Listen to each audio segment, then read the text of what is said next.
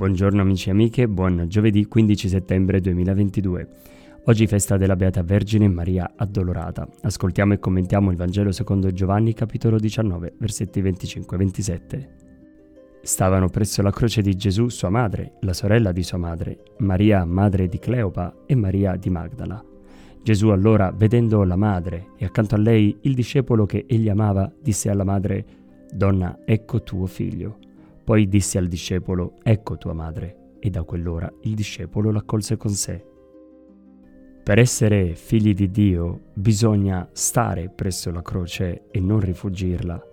Gesù riconosce i suoi familiari, cioè appartenenti alla sua famiglia, coloro che sono sotto la croce, e consegna Maria sua madre a tutti coloro che sono sotto la croce. Essere cristiani, cioè appartenere alla famiglia di Cristo, significa essere come la Beata Vergine Maria addolorata, che prova dolore a vedere il figlio in croce, ma è certa che la croce, il dolore, non sarà una realtà statica, bensì un sentimento passeggero che presto lascerà spazio a un'altra realtà, la gioia, la speranza, la vita eterna. È stando sotto il crocifisso che si impara a guardare la forza di Gesù derivante dall'amore che lo tiene in croce. Quella forza deriva dall'intima e ferma consapevolezza che Dio non ci ha creati per soffrire ma per gioire e quindi quel dolore presto sparirà per quanto grande e incomprensibile.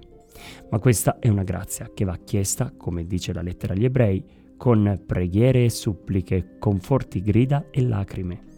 Quanto dobbiamo ancora lavorare su questa consapevolezza per renderci conto che il Signore ci chiede di fidarci di Lui in tutti gli ambiti della nostra vita dai quali invece vorremmo fuggire. Buona giornata a tutti